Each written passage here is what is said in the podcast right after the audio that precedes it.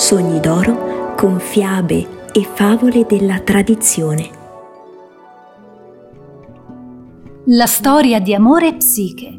C'erano una volta un re ed una regina che avevano tre figlie. Le prime due erano bellissime, ma la terza era tanto graziosa che non era possibile trovare una parola umana per descriverne il fascino. Era così bella da rivaleggiare con le divinità. Il suo nome era Psiche. Tanta bellezza scatenò l'ira e soprattutto la gelosia di Venere, la dea dell'amore. Venere decise di punire Psiche e mandò sulla terra suo figlio, Amore, con quest'ordine. La fanciulla deve innamorarsi dell'uomo più brutto del mondo. Ora va e colpiscila con una delle tue frecce.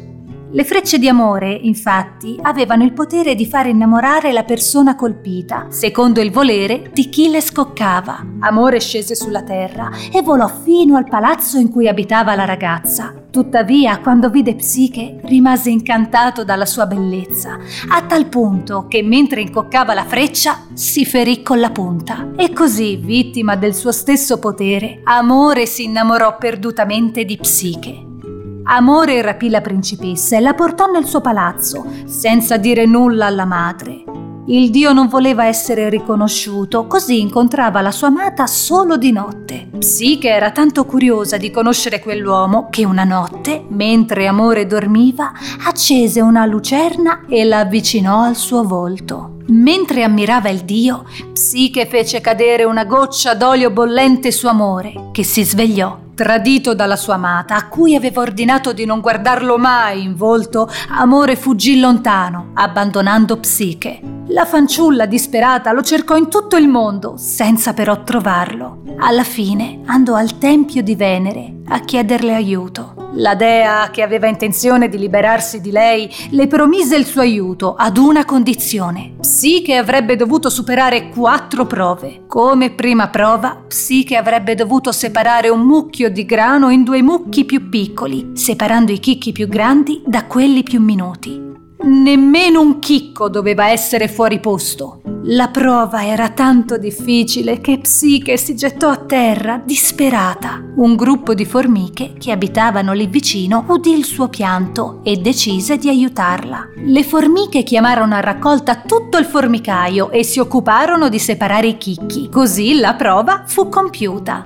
Come seconda prova, Psiche avrebbe dovuto raccogliere la lana d'oro che cresceva sul manto di un gregge di pecore. La fanciulla stava per avvicinarsi agli animali quando una canna le disse Fermati! Queste pecore si lasciano toccare solo dagli dei. Se ti avvicini, ti uccideranno. Devi aspettare la notte. Quando le pecore si saranno addormentate, raccogli la lana dorata che si sarà impigliata nei rovi e nei cespugli.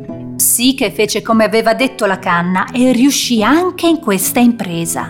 Come terza prova, Psiche avrebbe dovuto raccogliere l'acqua di una certa fonte che si trovava al centro di una rupe dalle pareti lisce come una lastra d'acciaio e ripidissime. Questa volta fu l'aquila di Giove ad aiutarla. Prese tra i suoi artigli il recipiente che la ragazza teneva tra le mani e volò fino alla fonte. Lo riempì e lo riconsegnò a Psiche. Come quarta prova, Psiche avrebbe dovuto chiedere a Proserpina un po' della sua bellezza. La ragazza entrò negli inferi ed ottenne dalla dea un'ampolla dorata. Ma Proserpina si raccomandò Apri questa ampolla solo quando sarai nel tempio di Venere. Per nessun motivo devi aprirla prima di quel momento. Psiche tuttavia era così curiosa che lungo la strada si fermò e l'aprì. Il vapore contenuto nell'ampolla si sparse nell'aria e la ragazza cadde addormentata. Per fortuna il corpo di Psiche fu trovato da Amore, che passava di lì. Il dio lo portò nel suo castello e la svegliò. Psiche gli raccontò delle quattro prove e di tutte le fatiche che aveva passato. Amore, colpito dal coraggio e dalla determinazione della ragazza, chiese aiuto a Giove, suo padre. Giove fece bere a Psiche il nettare degli dei. In questo modo la principessa diventò una divinità e ottenne il permesso di abitare sull'Olimpo insieme ad Amore e agli altri dei.